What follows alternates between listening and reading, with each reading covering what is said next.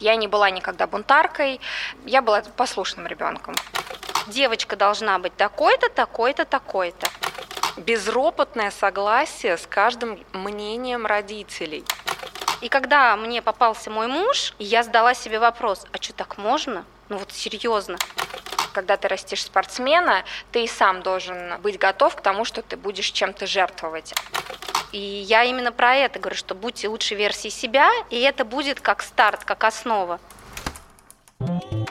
Всем привет! Вы слушаете подкаст «Профессия мама» от студии «Сила звука». В этом подкасте мы, три мамы, обсуждаем наше взаимодействие со своими детьми через призму наших профессий. Мамы тренера, мамы психолога и просто мамы. Давайте познакомимся, кто из нас кто. Всем привет, меня зовут Надежда, я тренер по большому теннису и сейчас нахожусь в ожидании малыша. Привет, меня зовут Катя, я практикующий психолог, я мама дочки, ее зовут Оля, ей 8 лет. Меня зовут Ксюша, я мама двух мальчиков, Даниила 11 лет и Тимофея 5 лет.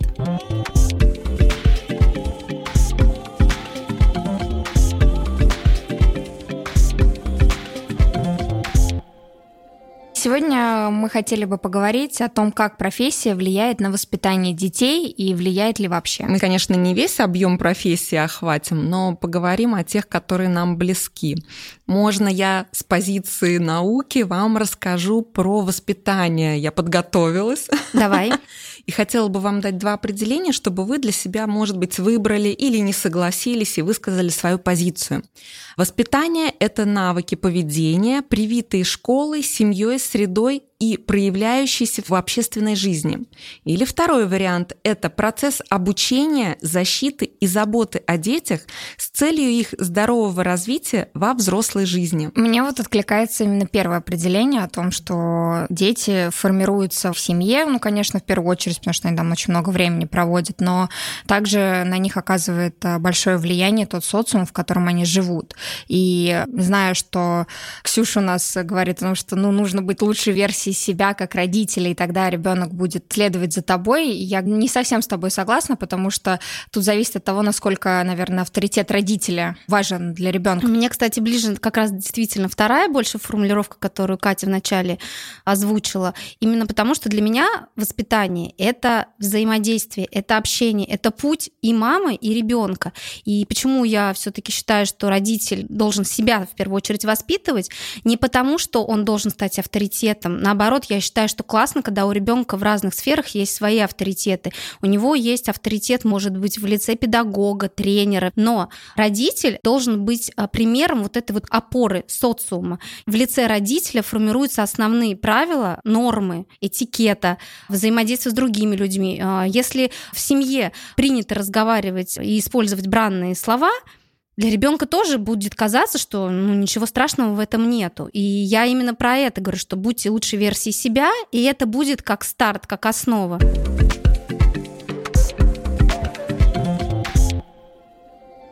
Про себя хочу сказать, что я воспитывалась в семье военного, Мама у меня по первому образованию педагог, и потом, конечно, наступил какой-то момент времени, когда э, были перестройки и так далее, и все было трудно, и мои родители быстро так переквалифицировались в бизнесменов. Но а, вот это воспитание в строгости, оно как бы сохранилось. И папа меня достаточно строго воспитывал. Плюс, да, когда начала заниматься еще спортом, у него это прям нашло большой отклик, что дочь э, в спорте, спорт это тоже строгость, это дисциплина, это жесткость и так далее. Поэтому я всегда была уверена, что меня воспитывали как воспитывают мальчиков. Я всегда об этом говорю, что говорю, у меня достаточно такой жесткий мужской Тебя характер. это устраивало или ты не согласилась с этой позицией? Зачем вы меня воспитываете как мальчика? Я же девочка. Тогда, в то время, когда я была ребенком, для меня это было вообще непонятно. Я, естественно, не могла это понять, не могла это принять и, и не принимала. И... Ты не соглашалась с тем, как тебя воспитывают? У меня не было выбора, соглашаться или а. нет. Я делала то, что мне говорили делать. Если меня там наказывали, значит, ну, наказывали наказывали. То есть я не была никогда бунтаркой, я была послушным ребенком, вот, потому что я боялась этих наказаний. В первую очередь со стороны папы. То есть мама, конечно, не так строго меня воспитывала. То есть профессия твоего папы наложила отпечаток на механизм его выстраивания отношений с тобой. Да. Мне кажется, педагоги еще немного схожи с военными. Почему? Потому что они такие очень четкие, системные, и им нужен результат тренера, соответственно, да, и они воспитывают своих детей в таких вот действительно правилах. Ты должен, и ты идешь и делаешь. И у меня тоже бабушка педагог, и мама очень часто рассказывала, что в школе попробуй там себя как-то не так поведи. Мама же педагог, и вы должны соответствовать. Соответственно, все ее дети, они имеют очень четкую позицию в плане, как можно себя вести где нельзя проявлять какие-то качества, которые не приемлет данное место, данное общество, данная ситуация.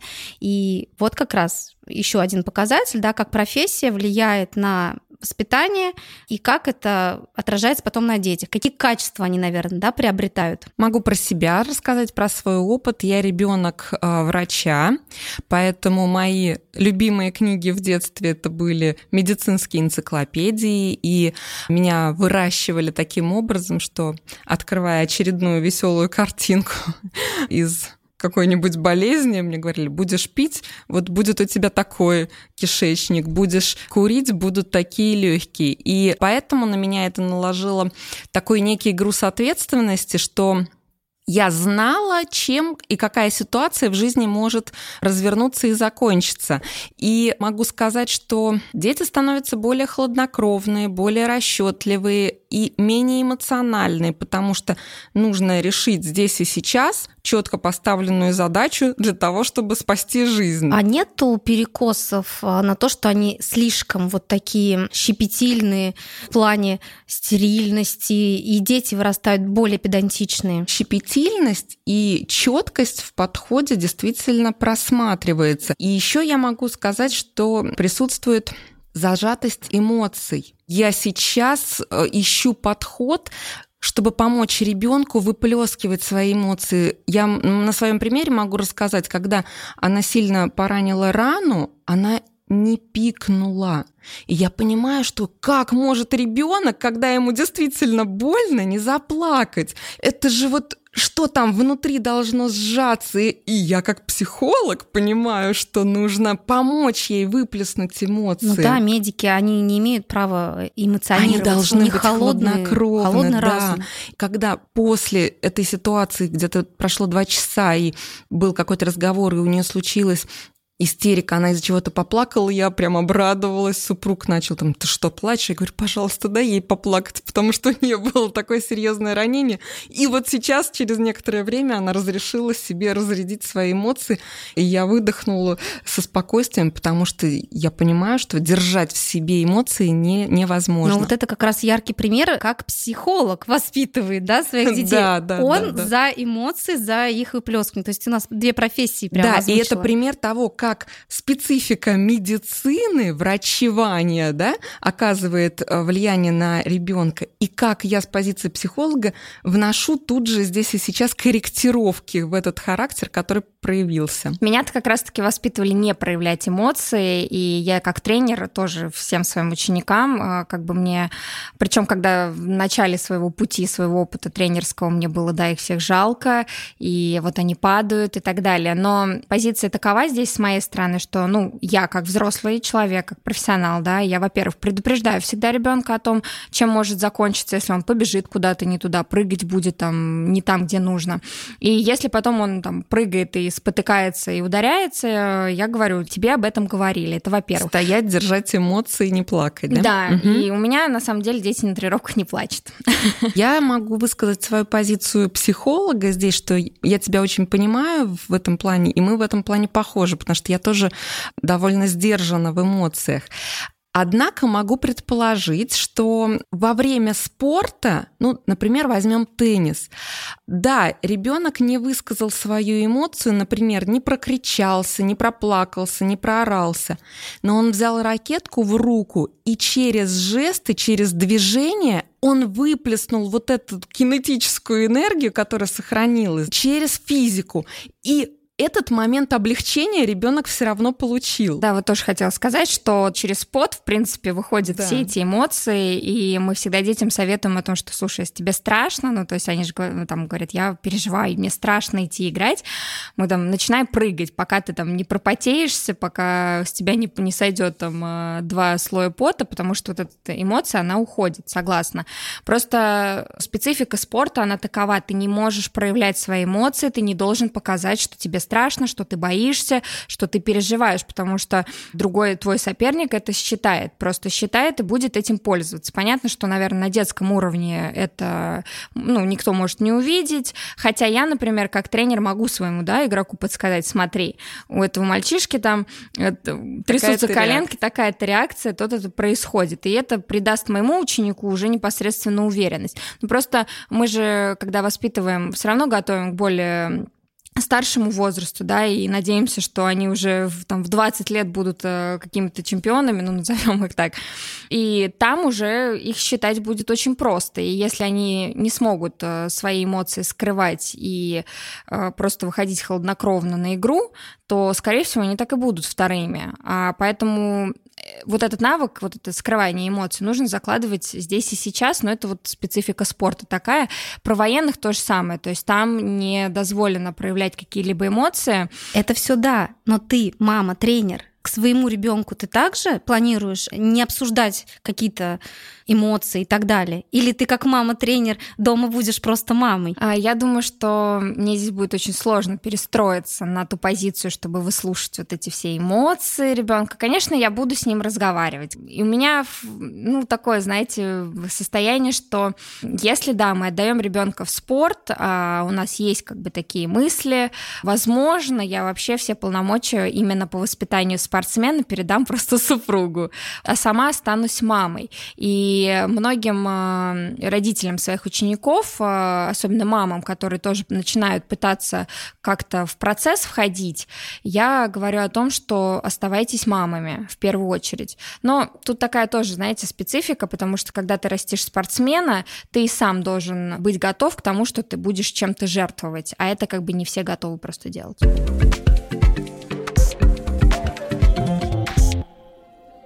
Я вот хотела про еще одну сферу поговорить. Наверное, я ее обобщу. Это творческие профессии. Она мне максимально близка, потому что у меня в окружении очень много именно творческих людей, профессий. И мы с супругом сами э, из таких нестандартных сфер, творческих сфер.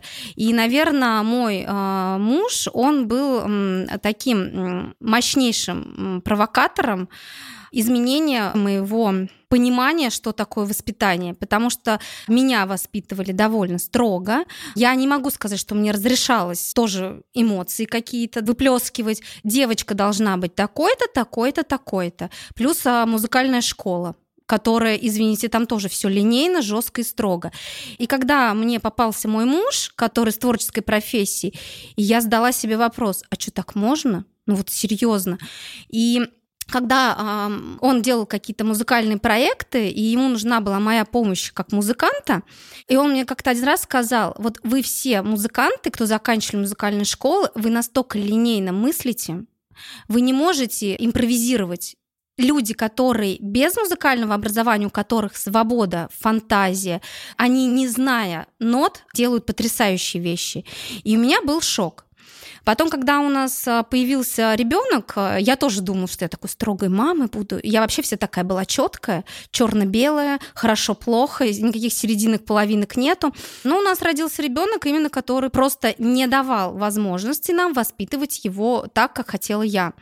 И тут уже включился муж, который сказал, что хорошего в этих э, рамках. Для творческих профессий максимально нужна свобода, воздух. Это не значит, что им дозволено все. Но все-таки наши профессии, они нам показали, что правила не всегда хороши. Согласитесь, что в каждой сфере нужны конкретные люди. И, соответственно, Надь, ты как тренер, ты воспитаешь, скорее всего, ребенка, который, возможно, займет какие-то подобные позиции в жизни. Мы со своим подходом воспитаем каких-то других детей для других профессий и так далее и тому подобное. Каждый. Ну, здесь такой, знаешь, сейчас вопрос возникает. Ну, представляешь, тебе ребенок приходит и, ну, то есть сейчас они у тебя все равно относительно маленькие еще, а когда вы начнете какую-то профориентацию, да, потому что все равно взрослеете, и он тебе придет и скажет, я хочу быть врачом он же уже просто не сможет вообще э, себя пере, перекроить, потому что в психологии там до какого момента вот все закладывается у детей. Вот, вот это моя позиция, что дети приходят с характером. И я прекрасно вижу, например, даже по моим детям, что они разные. я абсолютно к каждому отношусь по-разному. Я им по-разному ставлю какие-то цели. То есть, если Тимофею э, я могу поставить какую-то цель, он прям вдохновляется ей, класс, мне надо что-то сделать, и он ее делает, и он счастлив. Если я ставлю некую цель Даниилу, все, он сто процентов, он вообще пойдет в другом направлении. Я к нему абсолютно в обход иду. И характер ребенка, он э, все равно показывает путь, как его воспитывать. И, соответственно, если вдруг мой ребенок скажет, что он хочет быть медиком, но он будет медиком. И я, как грамотная мама, я прекрасно знаю тогда даже если я не знаю, я обращаюсь к специалистам, какие качества нам нужно усилить, развить для того, чтобы он стал медиком. Могу со своей позиции сказать, что по психосоциограмме мы можем, мы, родители, не такое большое влияние оказываем на своих детей, как оказывают наши бабушки и дедушки мы повторяемся через поколение. Поэтому не факт, что наша специальность на 100% наложит специфику на характер нашего ребенка, а вот специальность и предрасположенность бабушек, дедушек влияние имеет намного больше. Поэтому смотрите на бабушек и дедушек ваших деток. Про себя могу сказать. Слушай, ну это... Похоже? У меня на самом деле с моей стороны, то есть папа, ну, его профессия военный, да, то есть это четкость. Да. Со стороны мужа, что свекор, что свекровь тоже, они очень четкие, исполнительные трудяги. А вот моя мама, и я вот тут сейчас призадумалась. Что будет с моим ребенком, да? Не выпадет ли мне вот именно вот этот вот типаж? часто мальчики похожи на дедов, а девочки похожи на бабушек, поэтому... Потому что моя мама всегда хотела быть актрисой, она очень к этому стремилась, и... но так случилось, что там встретила папу, полюбила, и как бы планы ее поменялись, поэтому она даже сейчас говорит, вот э, будем мы с ним э, там со своими детьми песни петь, э, рисовать и так далее. То есть, что для меня немножко дико, и для моего мужа, в принципе, тоже, потому что муж тоже спортсмен и воспитывался тоже в спортивной семье, и все как бы все по четким правилам было. И здесь чудесно получается, что общая такая картина, да, вы даете структурность, бабушка дает творческое начало, и ребенок выбирает, что ему ближе, потому что всестороннее развитие ребенка это, по моему мнению, признак того, что он сформируется гармоничной личностью, потому что и система нужна, и правила нужны четкие, и свобода и воздух нужен. Ну вот здесь вот я как раз хотела тогда затронуть такую тему, а все-таки профессия ли накладывает, да, отпечаток? Ну, безусловно, она накладывает. Но у меня есть такая теория, что Воспитывать нужно не детей, а себя. Потому что грамотная мама, вовремя заметив, что с ее ребенком что-то не так, она принимает меры. Да? Она либо а, меняет среду, либо общается с психологами, с учителями, с тренерами и так далее. Также, например, если она видит, а, что у ее ребенка есть какие-то способности, она, соответственно, предпринимает какие-то действия, либо отдает на какие-то секции, либо какие-то кружки и так далее. Но не каждая же мама вообще э, на это способна, да? В этом-то и вопрос. Чем мы, родители, более развитые, чем мы больше изучаем, развиваемся, тем больше мы можем дать своим детям. По итогу могу сделать для себя вывод, что так как меня воспитывали в врачебной среде, я понимаю специфику, которая наложилась на мой характер.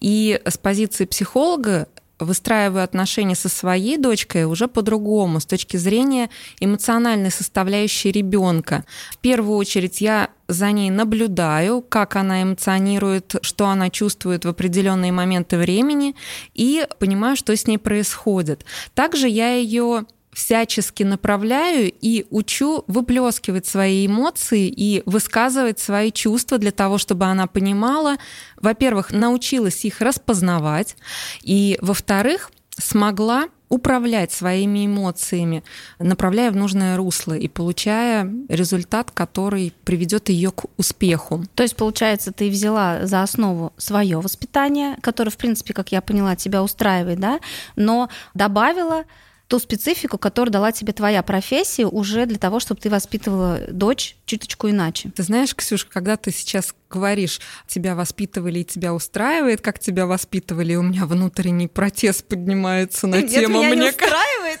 мне кажется, меня не устраивает, как меня воспитывали.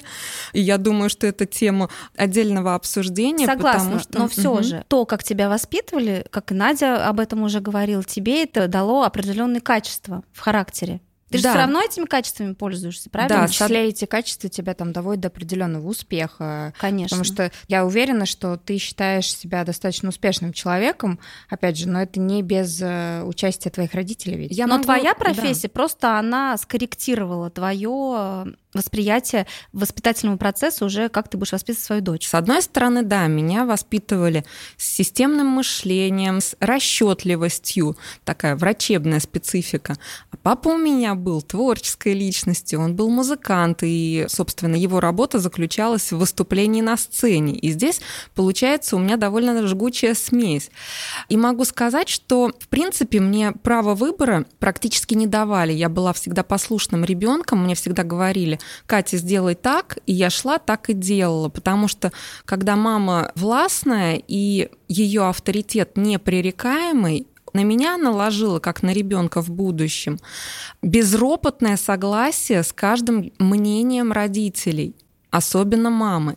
Поэтому у меня произошел такой надлом, что с одной стороны я делала все, что мне говорили, а с другой стороны у меня было внутреннее чувство неуверенности в себе. А точно ли я этого хочу?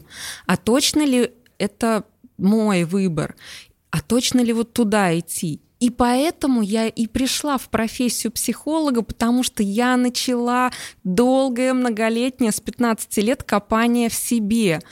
А вот это так, а вот это по-другому, а как же мне себя почувствовать? Почему я сейчас говорю о том, что я хочу научить свою дочку чувствовать, эмоционировать, распознавать то, чего она хочет?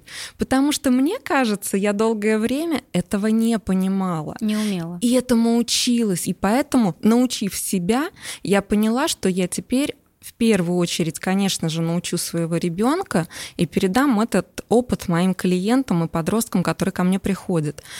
И для меня это важно.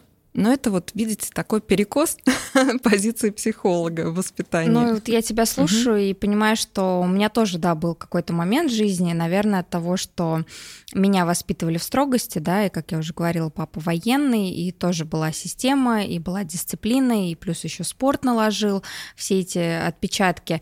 И я тоже в какой-то момент э, начала копаться в себе, и мне стало очень интересно разбирать себя и понимать, а кто я, а что я, чего я хочу. И даже в какой-то момент я думала уйти тоже в психологию. Но по прошествию времени я хочу сказать, что я очень благодарна своим родителям за то, что меня воспитали именно так. И у меня был какой-то момент, когда я даже у родителей своих спрашивала, какой же у вас был план воспитания меня, потому что я хочу своего ребенка тоже так воспитывать. И даже то, что я не проявляю очень много эмоций, и учеников своих учу этого не делать. И, скорее всего, своему ребенку тоже я буду говорить о том, что ты должен быть сдержанный, ты должен а, себя контролировать, не надо никому показывать эмоции. Но с другой стороны, знаю, что должен быть выплеск этим эмоциям, поэтому мне, наверное, проще будет отвести своего ребенка к профессионалу, который грамотно ему объяснит, как лучше выплескивать свои эмоции, как лучше себя понимать, потому что, наверное, у меня все-таки этого навыка в принципе нету, потому что меня так не воспитывали, вот даже как ты сейчас говоришь про свою дочь. И, наверное, я отведу скорее ребенка к психологу, и потом просто пообщаюсь уже с психологом о том, как мне как маме лучше взаимодействовать вот со своим а, детем. Слушай, ну здорово, да, у меня тоже перекликается все это. Много что мне хотелось, мне было не разрешено, не разрешалось вот, а, проявлять себя. Я все время думала, что я очень четкая, такая зажатая, скромная.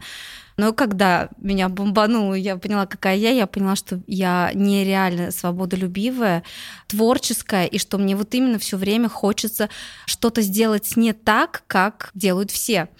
Поэтому я своим детям и накладывая свою профессию, профессию супруга творческую, мы даем, конечно, больше выбора, больше свободы, меньше ограничений и так далее. Но знаете, еще вот у меня такая мысль возникла. Каждый из нас объясняет, а, как она воспитывает уже ребенка своего, uh-huh. да, или вот Надя говорит, что она только планирует как-то его воспитывать. И это же действительно профессия мама, о которой мы говорим в нашем подкасте, и ей тоже нужно учиться, потому что каждый из нас абсолютно разный. Наши дети разные, мы воспитываем их в разной среде, с ними коммуницируют разные люди и как можно дать какие-то конкретные рекомендации. Вот воспитывайте так, и получите на выходе продукт, который будет обладать теми, теми, теми качествами. Вообще не факт. Не факт. Невозможно Соответственно, для каждой конкретной ситуации, для каждой конкретной семьи, для каждого конкретного ребенка универсальных правил нет. Мы все должны учиться, учиться быть мамами. И я тоже хотела бы дополнить, что действительно, обсуждая здесь специфику разных профессий, врач э, пытается всех вылечить, учитель даже дома всех учит, военный всех э, строит, всех строит, да, и ждет приказов. И возьми любую профессию, там творчество в полете всегда находится, и э, земли, да, не хватает. Любую профессию возьми, там повар всегда пытается всех накормить, точно ли ты сыт. И именно анализируя специфику своей профессии, понимая, что везде есть свои плюсы, свои минусы, где-то есть перекосы, начиная через развитие, начинаем меняться и восполнять те недочеты, по нашему мнению, которые усовершенствуют жизнь наших детей. Будущих Поэтому... поколений. И будущих поколений. Вот ты сейчас сказала поколений. Представляете, насколько это фундаментальная профессия и как важно грамотно ей владеть.